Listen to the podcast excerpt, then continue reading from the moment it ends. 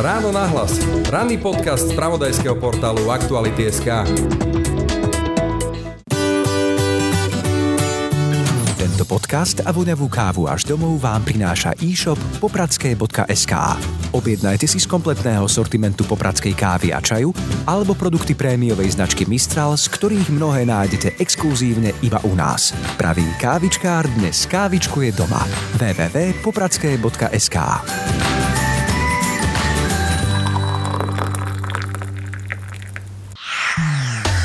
Počúvate podcast Ráno na hlas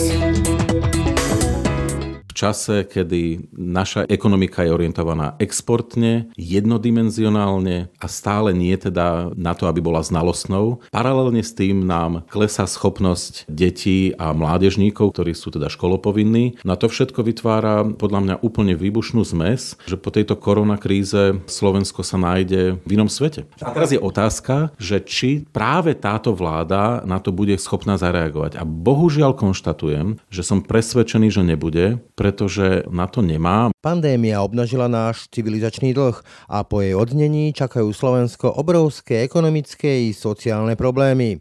Aktuálna vláda ale týmto výzvam nebude zrejme schopná čeliť, hovorí pre ráno nahlas sociológ Michal Vašečka.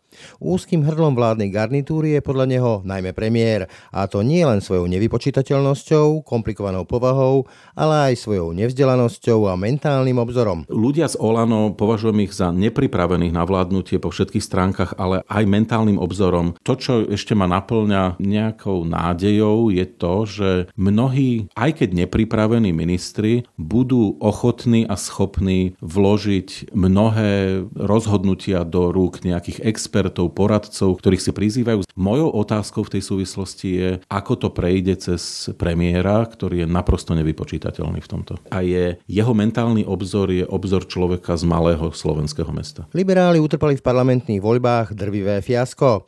Nástupu konzervatívnych síl preto nebude mať kto brániť.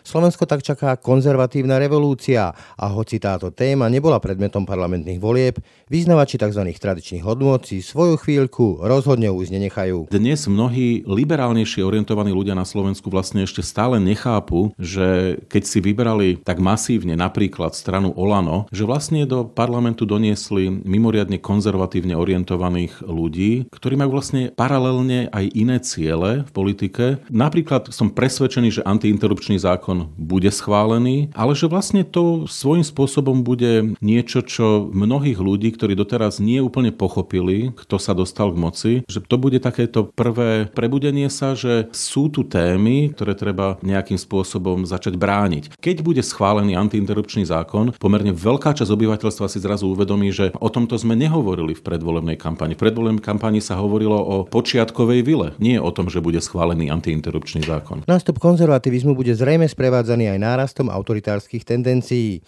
Slovensko tak môže skončiť podobne ako jeho susedia Polsko či Maďarsko, ktoré sa už dnes výrazne odkláňajú od hodnôt liberálnej demokracie. Problémom môže byť teraz to, že celá stredná Európa sa ponára do svojho autoritárskeho módu a aj tí, ktorí prišli teraz k moci, nemajú mnohí od toho autoritárstva až tak ďaleko. Čiže môže sa stať, že ten úplne prirodzený a v niečom, aj by som kľudne mohli povedať, akceptovateľný posun smerom ku konzervatívnejším hodnotám môže sprevádzať rast autoritárstva. A potom sa môže stať vlastne presne to isté, čo v Budapešti a v Polsku. Môžeme skončiť vlastne nielen v konzervatívnejšej krajine, ale značne autoritárskejšej. A to považujem za nebezpečenstvo. Opozície sa vláda obávať aktuálne príliš nemusí.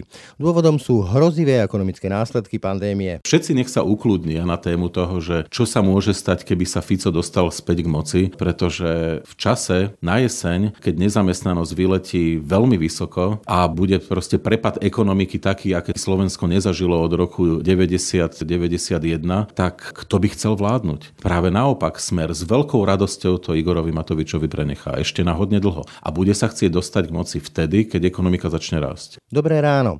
Pandémia koronavírusu pomaly odznieva a nastupujú jej hrozivé následky. Hrozba epidémie totiž odhalila a priamo demaskovala zásadné civilizačné zaostávanie Slovenska. Čakajú nás bezprecedentne ťažké časy a aktuálna vláda im s veľkou pravdepodobnosťou nedokáže čeliť, pretože výzvy, ktoré nás čakajú, ani nevie poriadne obsiahnuť a pochopiť. Nepripravenosť a provinčnosť Olano tak môže byť našim zásadným problémom a stropom bude lokálny mentálny obzor, ako je nevypočítateľnosť samotného premiéra. Naopak, konzervatívnej revolúcii sa určite nevyhneme. Prvými na rade budú ženy a ich reprodukčné práva. Vzostup konzervativizmu pritom môže viesť aj k nárastu autoritatívnych tendencií a ani sa nenazdáme, budeme žiť podobne ako naši maďarskí susedia. V neslobodnej spoločnosti oháňajúcej sa tzv. tradičnými hodnotami. To je neveselý obrázok našej najbližšej budúcnosti, ktorý v dnešnom ráno nahlas vykresľuje sociológ Michal Vašečka. Je pondelok 18. mája. Pekný deň vám želá Braň Dobšinský. Ráno nahlas. Ranný podcast z pravodajského portálu Aktuality.sk. U mikrofónu vítam sociológa Michala Vašečka. Dobrý deň. Dobrý deň, prajem. Žijeme časy korony, Ukazuje to, že naša top reprezentácia sa chváli, aký sme svetoví, ako tú úvodzovkách hnúsobu premiérským jazykom porážame. Všetci nosíme rúška. Čo nás vlastne tá korona naučila? Lebo napríklad v prípade tých rúšok mne to príde také, ako taký odkaz ešte CK monarchie, že vrchnosť povie a všetci sa zariadíme. Má to chválenie sa svetovosťou, mi príde také strašne provinčné. Čo nám teda tá korona o Slovensku ukázala? Aký sme? Ukázala veľmi veľa vecí a ukázala, vy ste to spomenuli, spomenuli, trošku našu provinčnosť, ukázala to, ako nosíme rúška a ako sme poslušní v čase objektívne vážnej krízy. Ukázalo, že sme teda veľmi konformná populácia, že sme populácia, ktorá sa v čase krízy vie veľmi rýchlo podriadiť autoritám a vlastne dokonca to autoritárstvo sa prejaví v tom, že ich vyhľadáva doslova. No a ukazuje sa, že sa cítime nedocenení, tým reagujem na tú nejakú zvláštnu túžbu byť prvý, najlepší, najlepšie zvládať zvládať korona krízu. Ukazuje sa, že Slovensko skutočne zvláda celý ten príbeh pomerne dobre, ale toto by nemal byť náš cieľ. Ale zdá sa, že tá naša malosť sa prejavila aj v tom, že mnohí nasledovali premiéra v tej snahe byť prvý, byť najlepší. Ako keby o to išlo. Veď predsa tu ide o to, aby sme sa snažili vyhnúť tomu, čo prebieha dnes v Rusku, v Taliansku, v USA, v Brazílii, aby sme sa vyhli úplnému zrujnovaniu ekonomiky a nie to, aby sme sa zapísali do nejakých tabuliek. Toto nie je hokej. Na jednej strane to ukázalo obrovskú mieru solidarity, že sa začalo to tým šitím rúšok, potom tu vznikli iniciatívy, pomôžeme zdravotníctvu a tlieskame zdravotníkom, vyzbierali sa neuveriteľné peniaze, dobrovoľnícke peniaze od ľudí na to, aby fungovali alebo kupovali sa ventilácie a rúška, neviem čo všetko pre zdravotníkov. Na druhej strane ale aj sa odhalila veľká miera hostility. V Česku to krásne vidieť takéto udávactvo za nenosenie rúšok. Keď teraz prichádza na tú pomoc, tak ak sa ozvú umelci, tak taký ten narratív je, že tak chodí k lopate alebo do Lidlu vykladať e, tovar, keď sa ozvú majiteľia reštaurácií, no tak vy máte mať uložené milióny, čo sa vysťažujete. A takú tú hostilitu ukazuje aj samotný štát v prípade napríklad tej karantény a, a doslova až taký lynč na ľudí, ktorí sa sem chcú vrátiť a čelia v podstate niečomu skoro ako basa. Má to svoje dôvody ochrany zdravia, ale nie je to veľmi ústretové voči vlastným občanom a toleruje sa to. Tak skúsme ten pozitívny prípad najprv. Ukazuje sa v tejto kríze, ako v mnohých iných v minulosti, že slovenská populácia, podobne ako mnohé iné v Strednej Európe, ale nie nevyhnutne tak ako v anglosaskom svete, vie ukázať solidaritu a vie byť solidárna. A to je niečo, čím sa Slovensko kľudne môže pochváliť. Tá druhá stránka mince je, že tak ako v mnohých iných témach, nielenže vieme byť veľmi konformní, ale vyžadujeme rovnaké reakcie, sme zahladení svojím spôsobom do seba v tom, že chceme, aby svet bol podľa jednej šablóny a najmä vteda v čase, kedy sa tak začína správať veľká časť populácie. No a tak ako v minulosti sa obracal hnev voči rôznym skupinám, ktoré boli iné, tak teraz sa obracia voči tým, ktorí povedzme nie nevyhnutne súhlasia úplne so všetkým, čo krízový štáb príjme. Skočím do rečí, naražate na tých povestných premiérových mudrosráčov? Tak aj to, viete, v minulosti sa orientovala nenávisť alebo minimálne vymedzovanie sa voči ľuďom, ktorí boli iní z hľadiska etnicity, rasy, politického názoru. No a dnes sa ukazuje, že sa vie obrátiť napríklad aj voči ľuďom, ktorí sú rovnakí ako my, len si dovolili, a teraz to hovorím provokatívne, dovolili si nejaký čas žiť v zahraničí napríklad, áno? Alebo si dovolili to, že sú tzv. pendlery. To znamená, nejakým spôsobom vybočujú z toho, čo sa vo všeobecnosti považuje za štandardné, bežné, pričom už to vôbec štandardné ani bežné nemusí byť, ale ešte stále o tom je takáto predstava. No a tu sa ukazuje, keď vy hovoríte o hostilite, ja za tým proste vidím odmietanie inakosti v akejkoľvek podobe v čase krízy sa tá jednota vlastne považuje za úplne prirodzene, za najväčšiu hodnotu. No a tí, ktorí teda nejdú presne v tej línii, tak sú vlastne odsúvaní na okraj a plus je na nich ukazované ako na nepriateľov, pretože každá kríza nevyhnutne prináša vlastne hľadanie nepriateľa a hľadanie vinníka. V tom je mimochodom trošku rozdiel, napríklad oproti tomu liberálnejšiemu anglosaskému svetu, že ten ďaleko menej hľadá vinníkov. No, snaží sa všetko orientovať na riešenia. A častokrát tie riešenia môžu zlyhať úplne. Ale my máme pocit, že by sme mali hlavne pozerať dozadu a nájsť toho vinníka. No a vinníka v tomto prípade vidíme v ľuďoch, ktorí sa vracajú zo zahraničia. A teda treba povedať, že ako premiér Matovič, tak aj predtým premiér Pellegrini prilievali olej do ohňa. Ja si ešte spomínam, premiér Matovič opakovane teda hovorí o pendleroch vo veľmi negatívnom slova zmysle. Hovorí o tých, čo sa vracajú zo zahraničia a prinášajú nám COVID-19. Ale toto isté robil aj premiér Pellegrini. On dokonca hovoril veľmi negatívne o ľuďoch, ktorí vracajú sa zo zahraničia, kde boli hrať golf. No a to ja som vtedy zaváhal, že to myslí koho? To myslí tých, čo boli pracovať v Rakúsku. Kolegu Kaliňák. Áno, že to sú tí, čo boli tie ženy, ktoré zo Sniny boli sa starať o prestárnutých ľudí v Rakúsku, alebo to boli tí murári, ktorí sa vracajú z Nemecka, alebo teda tých niekoľko lyží lyžiarov, ktorí boli v Taliansku a má vzniknúť dojem, že to sú tí bohatí bratislavčania. Tu opäť zase vytvárame nejaký obraz ľudí, ktorí sú zodpovední. No a to je vlastne prekliatie, ktorého sa nevieme zbaviť a to je tá nepríjemná časť, ktorú tá kríza dneska priniesla a nemyslím si, že to odíde veľmi rýchlo. Bez akéhokoľvek podcenenia pandémie život a svet nie je iba korona a vidieť to napríklad aj v tom e, odsúvaní, ja neviem, operácií, onkopacientov, psychiatrických pacientov a mnohých ďalších ďalších e, veciach, ale zdá sa, keby premiér voči tej jeho slovami hnúsobe viedol akúsi križiackú výpravu, vidieť na tom spore súli kontra premiér, ekonomika versus životy. Nie je to falošná dilema? Veď e,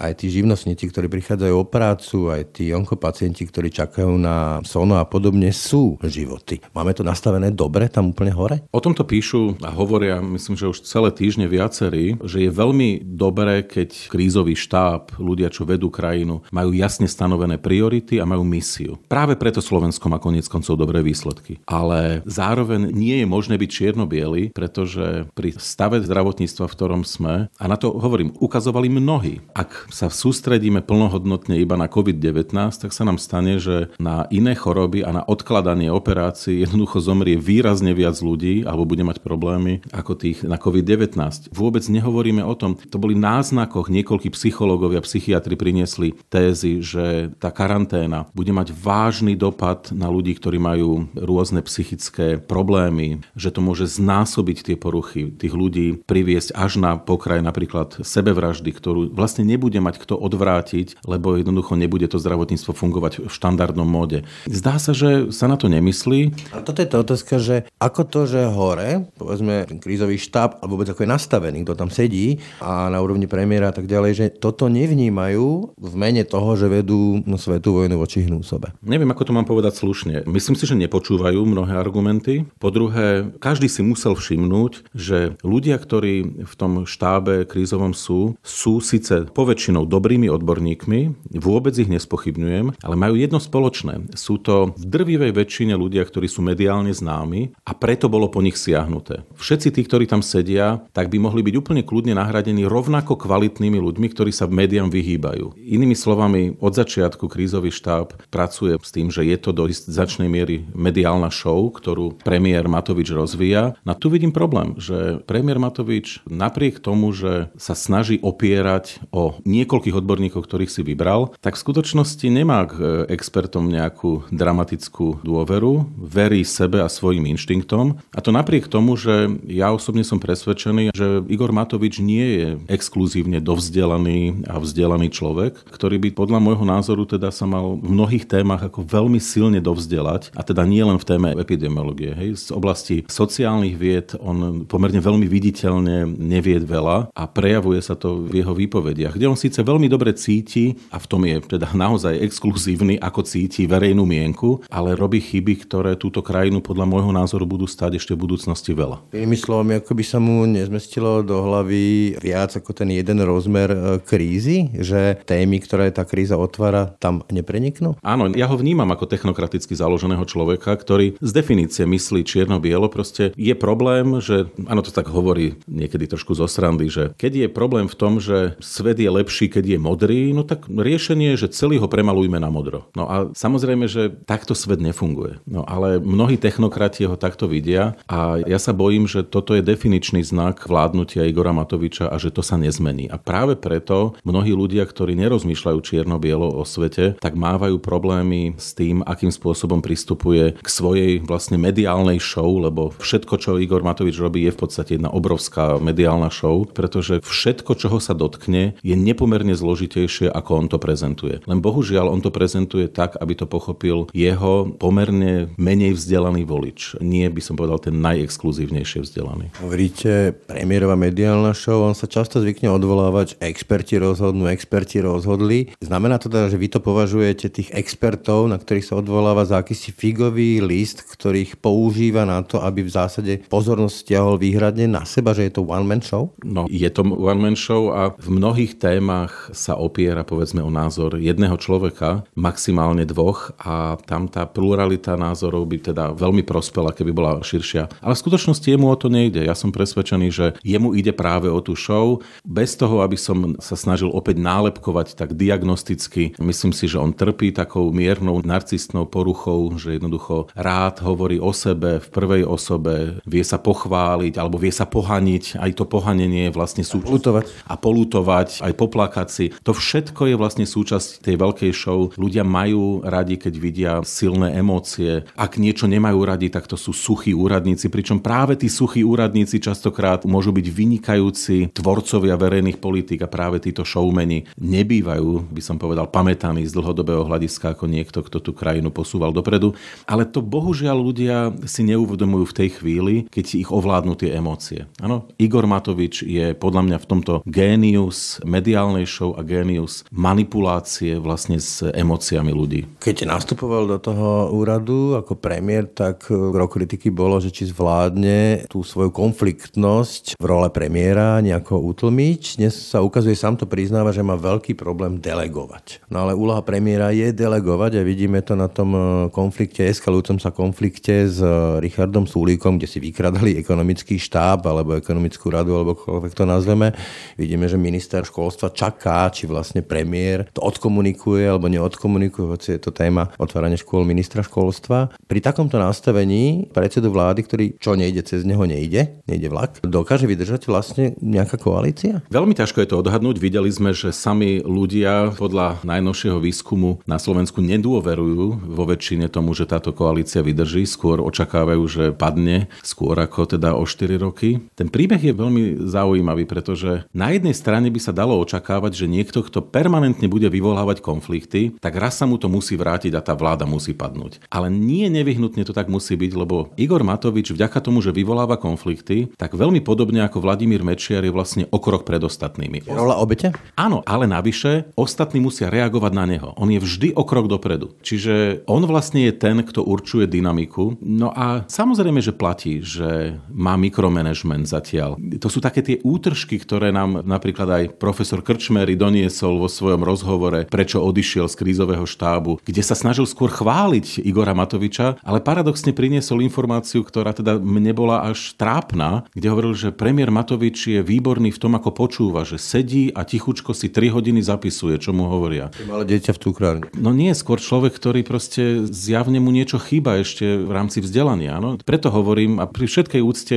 že Igora Matoviča aj na základe toho, ako ho ja osobne poznám, považujem za nedovzdelaného, ale teraz už je neskoro na to, aby sa dovzdelával. Už je v pozícii, kde jednoducho musí sa vedieť spolahnúť, ale nie na jedného, dvoch ľudí, ale na nejaké širšie skupiny expertov, ktorým jednoducho musí tú dôveru do nich vložiť a musí iba delegovať. Lenže problém je, že poprvé ako z hľadiska svojej osobnostnej výbavy viditeľne je šitný, nevie zvládnuť častokrát svoje emócie a po druhé je to bývalý podnikateľ, ktorý jednoducho má tendenciu riadiť svoju firmu a nie teda firmu nadnárodného významu, ale svoju trnavskú firmu tak, že musí o všetkom vedieť. No a ten mikromanagement je mimoriadne zničujúci. Ja si myslím, že sa to skôr alebo neskôr môže zmeniť a to len z toho titulu, že to siahne na jeho zdravie. Nemyslím si, že v tomto nasadení Igor Matovič je schopný... Utopí v tom. Utopí sa v tom o rok a pol jednoducho pochopí pochopí, že to musí zmeniť. Že firma, ktorú riadi teraz, to znamená Slovenská republika, že to jednoducho nie je malá trnavská firma. Pod kepienkom pandémie sa veľmi ľahko utvrdzuje režim. Vidíme to na juhu od nás, Maďarsku. Tam už otvorene vlastne zavádzajú autokraciu. Vidíme to v Polsku, teraz tam idú posúvať voľby. A aj tu sa začína diskutovať o tom, že či sa nebudeme posúvať niekam pod tým pláštikom korony, kde tá spoločenská objednávka nebola. Témou sú už e, obchody v nedelu, čo je vlastne téma, ktorá je mimo pandémie. Témou sa stávajú odložené interrupcie, kde minister zdravotníctva s tým má problém, ale má s tým problém ideologický. Hrozí nám tu nejaký nástup Farskej republiky, nazvem to takto otvorene? Patrím k tým, ktorí na toto upozorňovali už pred voľbami, že sa blíži skonzervatívňovanie Slovenska a ten odklon od sekulárneho charakteru štátu bude čoraz markantnejší. Myslím, že sa to začína naplňať. A tam by som oddelil. Jedna vec je totiž to, to že úplne prirodzene sa ukazuje, že Slovensko celkovo má občas problémy s vnímaním právneho štátu nie len v tom, že sa tu v minulosti masívne treba rozkrádala krajina, ale aj v tom, že nedávame taký dôraz na samotné procesy, procedúry. Ukázalo sa to počas tej krízy, ako na niektoré rozhodnutia jednoducho neboli papiere, alebo ich robili tí, ktorí ich robiť nemajú, ale napriek tomu sa všetci tvárili, že to je v poriadku. No a potom je druhá časť a tá ide presne od Farskej republike, tá ide niekde na spodu. Momentálne sme vo fázi, v ktorej Slovensko za posledných 30 rokov nebolo. V parlamente v podstate tá liberálnejšie orientovaná časť spoločnosti prakticky nemá svoje zastúpenie. To je v prípade SAS, ktorá je orientovaná predsa len viac ekonomicky, tak mnohé témy budú mať svoju odozvu, ale SAS rozhodne nebude stranou, ktorá by nie konzistentne bránila všetky výdobytky sekulárneho štátu. Viem si predstaviť, že ďaleko väčší dôraz, a to je bez výčitky samozrejme, je to proste charakter tej strany, že ďaleko viac sa sústredí napríklad Richard Sulik na prípadnú obranu otvorených obchodov v nedelu, alebo na obranu proti nejakým zmenám v interrupčnom zákone, lebo vie, akých voličov má, ale iné témy, ktoré súvisia povedzme s ľudskými právami, čo je typická liberálna téma, tak tam myslím si, že to nebude mať až takú odozvu. No a v tomto zmysle môžeme očakávať, že na Slovensku za najbližšie roky sa charakter štátu začne veľmi viditeľne meniť. No a ja teraz provokatívne poviem, že v niečom paradoxne to bude dobré, pretože dnes mnohí liberálnejšie orientovaní ľudia na Slovensku vlastne ešte stále nechápu, že keď si vybrali tak masívne napríklad stranu Olano, lebo si ju vybrali, aby sa teda urobil poriadok s korupčníkmi, že vlastne do parlamentu doniesli mimoriadne konzervatívne orientovaných ľudí, ktorí majú vlastne paralelne aj iné ciele v politike. A možno, že teda by som tvrdil, že ľudia ako Matovič alebo zo Smerodina Krajniak v skutočnosti tieto ciele majú ako úplne prvoradé. Aj keď na prvý pohľad vlastne o tom nehovoria. Presadiť akože jednu pravdu, tú pravdu úvodovka v tomto prípade viery, čo je teda len zástupný problém, ale jednu pravdu, že takto budeme žiť? No jednu pravdu, to sa ukazuje, že toto je vlastne štýl rozmýšľania ľudí, ktorí dneska bohužiaľ sú tak masívne v určujúci v tej vládnej koalícii. Čiže napríklad som presvedčený, že antiinterrupčný zákon bude schválený, ale že vlastne to svojím spôsobom bude niečo, čo mnohých ľudí, ktorí doteraz nie úplne pochopili, kto sa dostal k moci, že to bude takéto prvé prebudenie sa, že sú tu témy, ktoré treba začať riešiť a ktoré treba nejakým spôsobom začať brániť. A ja dám príklad. V minulosti je to trošku nadlhšie, ale je to, je to príklad, ktorý to dokumentuje veľmi dobre. V minulosti si mnohí nevedeli predstaviť, čo vlastne hovoria tí kritici konkordátu zmluvy s Vatikánom, keď hovorili o tom, že to môže potenciálne mať dopad aj napríklad na školstvo. A veľmi transparentne sa to prejavilo vtedy, keď e, Evangelická teologická fakulta zakázala učiť docentovi prostredníkovi, lebo bol podporiť pochod LGBT. V skutočnosti ho nepodporil, iba hovoril o tom, že všetci sme dietky Božie a že keď niekto bol takto stvorený, tak to treba akceptovať. On vlastne ani až tak veľmi pozitívny nebol, mimochodom, to si treba vypočuť ten príhovor, ale bol pozitívny v tom zmysle, že vôbec sa odhodlal tam ísť. No a jeho vlastne zakázali mu učiť a neskôr vlastne z tej fakulty odišiel. No a ono sa to udialo vlastne bez toho, aby o tom vedel rektor Univerzity Komenského, vlastne jeho zamestnávateľ. Mnohí boli veľmi zaskočení a vtedajší rektor bol tiež zaskočený a vlastne sa pýtal, ako je to možné, že bez jeho vedomia a vlastne dokonca proti vôli samotného rektorátu sa takéto niečo deje. A potom si preštudovali vlastne zmluvu s Vatikánom a s ostatnými cirkvami konzekventne a zistili, že je to tak v poriadku.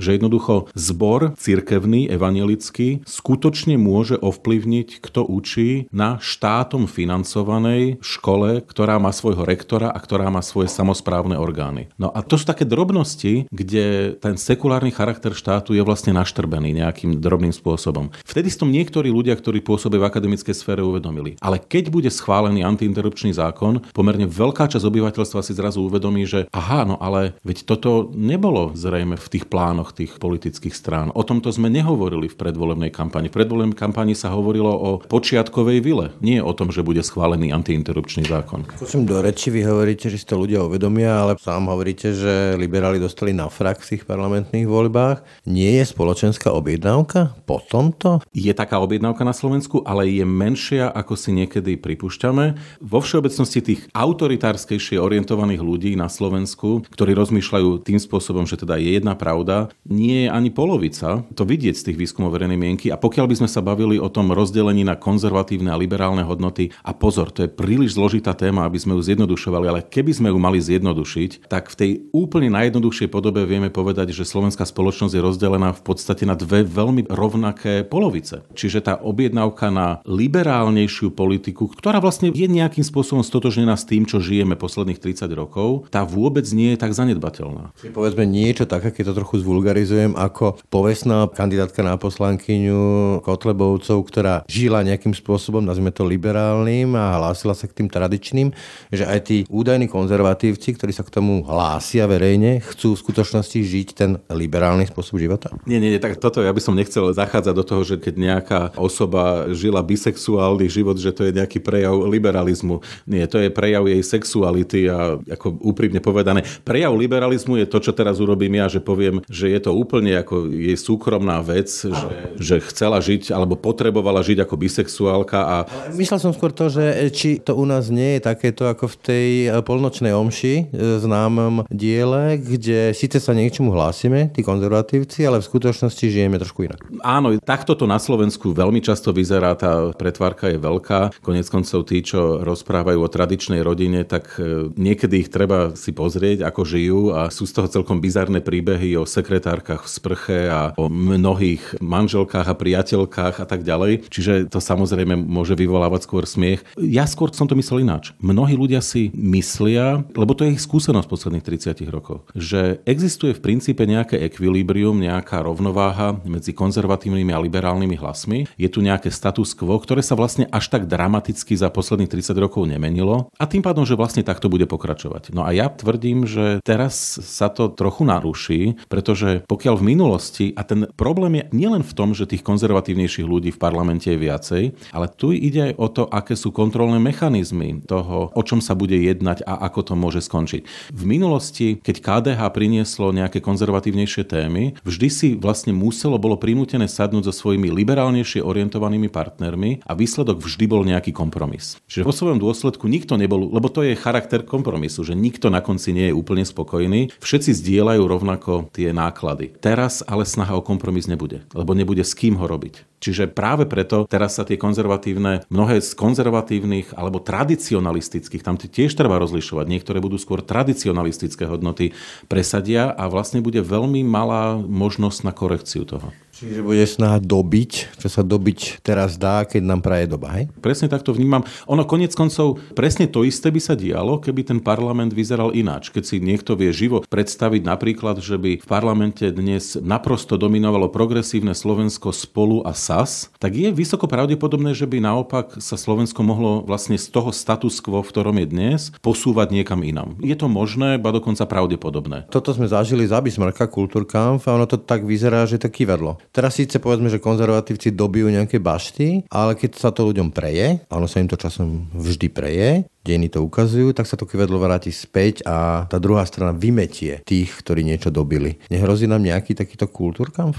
S veľkým nadhľadom a s úsmevom hovorím, že áno, dejiny sa vyvíjajú takto v sinusoidách. Problémom môže byť teraz to, že celá stredná Európa sa ponára do svojho autoritárskeho módu a aj tí, ktorí prišli teraz k moci, nemajú mnohí od toho autoritárstva až tak ďaleko. Čiže môže sa stať, že ten úplne prirodzený a v niečom, aj by som kľudne mohli povedať, akceptovateľný a vo všeobecnosti aj možno akceptovaný posun smerom ku konzervatívnejším hodnotám môže sprevádzať rast autoritárstva. A potom sa môže stať vlastne paradoxne presne to isté, čo v Budapešti a v Polsku, kde to bolo veľmi podobné. V Polsku najprv to bol veľký tlak na skonzervatívňovanie spoločnosti a potom prišlo to autoritárstvo a v Maďarsku naopak. Najprv sa tá krajina vlastne zmenila svojim charakterom a potom vlastne to autoritárstvo bolo podporené konzervatívnymi hodnotami. Čiže Slovensko môže sa vybrať jednou alebo druhou cestou, ale môžeme skončiť vlastne nielen v konzervatívnejšej krajine, ale značne autoritárskejšej. A to považujem za nebezpečenstvo. Keď výrazne zjednoduším, povedzme, že tú volebnú kampaň, tak e, premiérovi vyhrali voľby, také tie videá z počiatkovej vily a cyperských chránok, ale to asi na vládnutie nebude stačiť, zvlášť keď povedzme korona obnažila, že automobilový priemysel, na ktorom Slovensko stojí, môže o chvíľku padnúť e, z celosvetových dôvodov.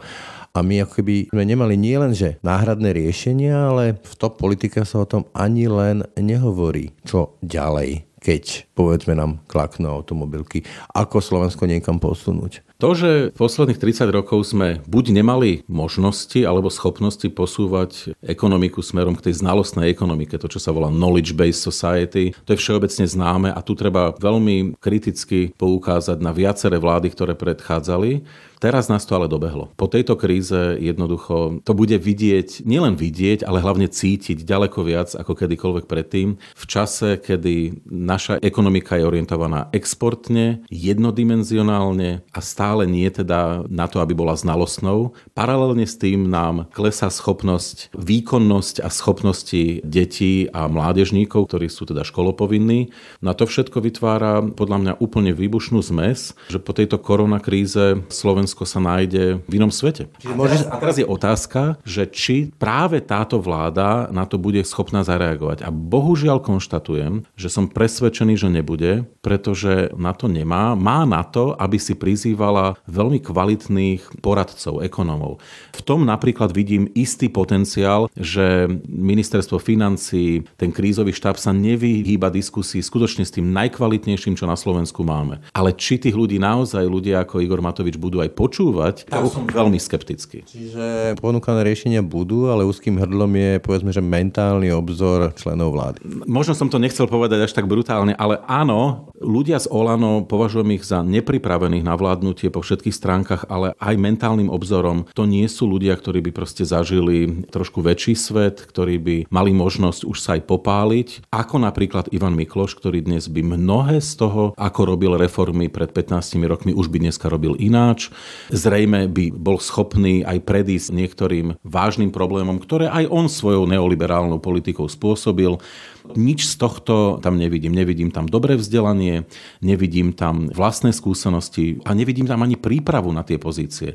Dnes nie je žiadnym prekvapením, že zatiaľ najkompetentnejšie javiacou sa ministerkou je ministerka Kolíková, pretože tá jednoducho už v tom kresle sedela na ministerstve, rozumie tomu a pripravovala sa na to. Ostatní prišli a sú vo fáze, že niektorí nemajú štátnych tajomníkov, lebo si ich nevedia vybrať. Nikdy nepracovali v štátnej správe. To ako musím povedať, že ma zalieva akože studený pod z toho. Čiže inými slovami, keď nás neporazila Hanusoba covidu, premiérsky povedané, tak nás môže doraziť e, to, čo nám ekonomicky prinesie a ukáže nám náš civilizačný dlh? Dá sa to takto formulovať. Slovensko jednoducho sa modernizovalo za posledných 30 rokov obrovskou rýchlosťou a na toto jednoducho intelektuálne nemalo. Nemalo na to, aby sa z krajiny, od ktorej v roku 92 vlastne nikto nič nečakal po rozdeľovaní Československa, my sme na to mali makroekonomicky vďaka tým zásadným reformám, no ale potom vďaka teda tým premárneným rokom s Robertom Ficom, ktorý sa sústredil na prejedanie toho, čo sme dosiahli, takže no, životná úroveň stúpla, fajn, ale vlastne tá krajina sa neposunula nikam. Toto nás teraz dobehne. Ak by som povedal, že to, čo ešte ma naplňa nejakou nádejou, výzvou je to, že mnohí aj keď nepripravení ministri budú ochotní a schopní vložiť mnohé rozhodnutia do rúk nejakých expertov, poradcov, ktorých si prizývajú. Zatiaľ sa ukazuje, že mnohí z nich naozaj sú tými, ktorí sú na Slovensku najlepšie, čo vlastne krajina vie poskytnúť. Mojou otázkou v tej súvislosti je, ako to prejde cez premiéra, ktorý je naprosto nevypočítateľný v tomto. Čiže ja by som vedel vložiť dôveru do mnohých ministrov, aj napríklad Olano, ktorých považujem za naprosto nepripravených, ale stále by som vedel byť optimista. Neviem byť optimista na tému premiéra, od ktorého nevieme, čo máme čakať a je jeho mentálny obzor je obzor človeka z malého slovenského mesta. Dedinský chytrák. Trnava je mesto, ale áno, je to mentálny obzor človeka, ktorý vlastne nezažil väčší svet ako svet mesta strednej veľkosti na Slovensku so všetkými jeho problémami a radosťami, takto by som to povedal. Keď spomínate mm, nekompetentnosť a nepripravenosť vlády, tak pripomeniem to staré známe jedného novinára, ktorého vidí, že Mečer mal Zurindu, Zurinda mal Fica, koho má Fico. A teraz otázka z niekoho má Igor Matovič. Má Roberta Fica a Mariana Kotlebu. To je slovenská opozícia dnes. A v prípade Roberta Fica vidíme, ako sa posúva od toho slniečkárstva k slovám premiérovi cigánov, čo je dosť otvorený rasizmus z jeho strany. Čo čakáte od takejto opozície? No tak od LSNS čakám deštrukciu, ktorá bude mať ešte aj tie podoby, že budú prilievať olej do ohňa napríklad s očkovaním, čo je mimoriadne zábavný príbeh nielen súčasného Slovenska, ale teda väčšiny krajín západného sveta, že to spochybňovanie očkovania je bohužiaľ na vzostupe a už naberá také trapné prejavy ako čipovanie a podobne, čiže v tomto zmysle tam ťažko niečo čakať. No v prípade Smeru to bude systematické spochybňovanie všetkých krokov súčasnej vlády, Problém ale vidím v tom, že veľmi častokrát, a to je príbeh posledných možno 3-4 týždňov, to, čo hovorí Smer, nie čo hovorí Robert Fico, ale čo hovoria iní zo Smeru, skôr ľudia, ktorí majú bližšie k Pelegrínimu, tak treba povedať, že častokrát sa s tým dá súhlasiť, že oni vlastne vyberajú témy, kde skutočne tá vláda to nemá premyslené, alebo Igor Matovič robí komunikačné chyby alebo fauly. Ale who's talking znie o to povedť e, potom, ako 12 rokov vládli a ukázalo sa, že táto krajina v stave rozvalu, majú legitimitu niečo kritizovať? Opozícia to robí vždy. Nech už bola akokoľvek, by som povedal, neschopná, tak to robí vždy. Konec koncov ja úplne chápem, že to ľudí môže hnevať. Veci spomeňme na to, ako po prvých slobodných voľbách v roku 1990 najhlasnejšie kritizovali kroky poslanci za komunistickú stranu Slovenska, ktorá sa neskôr zmenila na stranu demokratickej lavice a mnohí to vtedy považovali za úplne škandalózne, že ako je vôbec možné, že si trú trúfajú niečo povedať. Nie, proste bez tých emócií. To je úloha opozície. Úloha opozície je ukazovať na problémy. A ja som práve preto chcel povedať, že bez ohľadu na to, aké máme názory na to, čo tu smer zanechal, začneme byť poctiví v tom, že mnohé z toho, čo začína prichádzať zo smeru, sa dá hodnotiť ako konštruktívna kritika. Nie všetko. To, čo hovorí Robert Fico, tam nie je konštruktívne prakticky nič. Ale u niektorých iných áno, a ja to práve obrátim. No a v tom je to práve smutné, keď dva mesiace, vlastne dva a pol mesiaca po voľbách vieme skonštatovať, že čerstvo opozičný smer vlastne v mnohom môže mať pravdu. Spomínate Roberta Fica, ten sa viac, stále viac posúva k extrému, nestiahne on smer do toho extrému a v prípade, že by táto vláda nevydržala, čo by to bola za alternatíva z vášho pohľadu, ak by sa opäť dostal k moci Ficov smer? Nevieme, čo sa stane v smere. Vôbec nech si ani nikto netrúfa odhadovať, že čo bude na sneme smeru, že či vyhrá Ficové alebo Pelegriniho krídlo. Tam ešte si myslím, že najbližšie týždne uvidíme veľa zaujímavých pohybov, ale som presvedčený, že posledné, čo by teraz Smer chcel, je dostať sa naspäť k moci. Takže všetci nech sa ukludnia na tému toho, že čo sa môže stať, keby sa Fico dostal späť k moci, pretože v čase na jeseň, keď nezamestnanosť vyletí veľmi vysoko a bude proste prepad ekonomiky taký, aké Slovensko nezažilo od roku 90-91, tak kto by chcel vládnuť? Práve naopak, smer s veľkou radosťou to Igorovi Matovičovi prenechá ešte na hodne dlho. A bude sa chcieť dostať k moci vtedy, keď ekonomika začne rásť. Toľko Michal Vašečka, ďakujem za rozhovor. Ďakujem pekne. Ráno nahlas. Ranný podcast z pravodajského portálu Aktuality.sk. Volám sa Martin Turček a v Aktuality.sk sa snažím každý deň odhaľovať závažné kauzy. Aj vďaka vašej podpore sa nám podarilo odhaliť predražené nákupy rúšok a kúpu bytov syna Kajetána Kičuru za polovicu. Predplatením služby Actuality Plus nám pomôžete venovať sa závažným témam aj v budúcnosti. Ďakujeme. Počúvate podcast Ráno na hlas. Tak, to bolo dnešné ráno na hlas. Počúvajte nás každé ráno na webe aktuality.sk lomka podcasty, ako i v ďalších podcastových aplikáciách. Pekný deň a pokoj v duši praje. Brane Dobšinský. Všetky podcasty z pravodajského portálu Aktuality.sk nájdete na Spotify a v ďalších podcastových aplikáciách. Tento podcast a voňavú kávu až domov vám priniesol e-shop popradské.sk. Nájdete tu kompletný sortiment popradskej kávy a čaju, ako aj produkty prémiovej značky Mistral. www.popradské.sk